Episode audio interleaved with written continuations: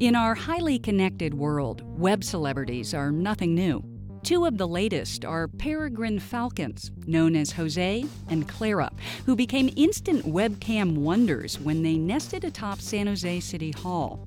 With an online video camera set up by biologists, thousands of voyeurs watched the birth and fledging of their three chicks, touching off a new appreciation for wildlife within the concrete jungle.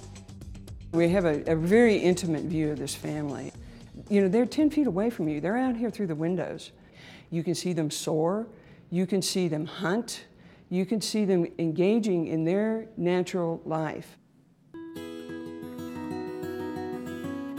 35 years ago, peregrines stood at the brink of extinction.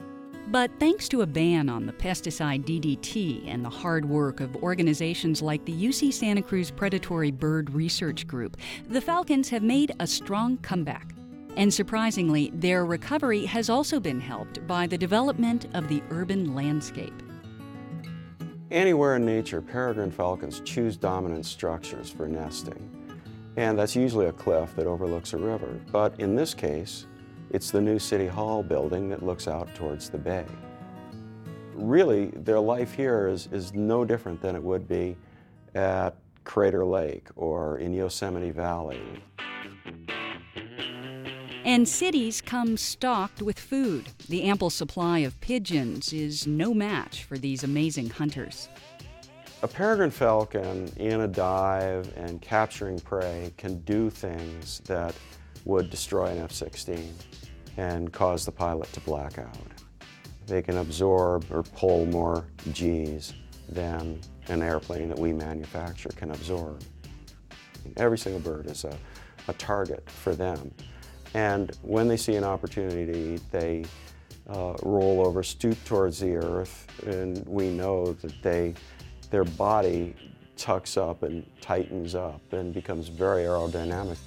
They have been clocked at 242 miles an hour.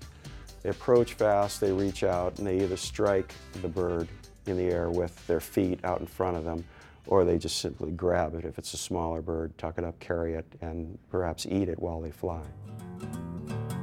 Falcon pairs have taken up residence from San Jose to downtown San Francisco and Oakland, showing us how nature can adapt to the big city.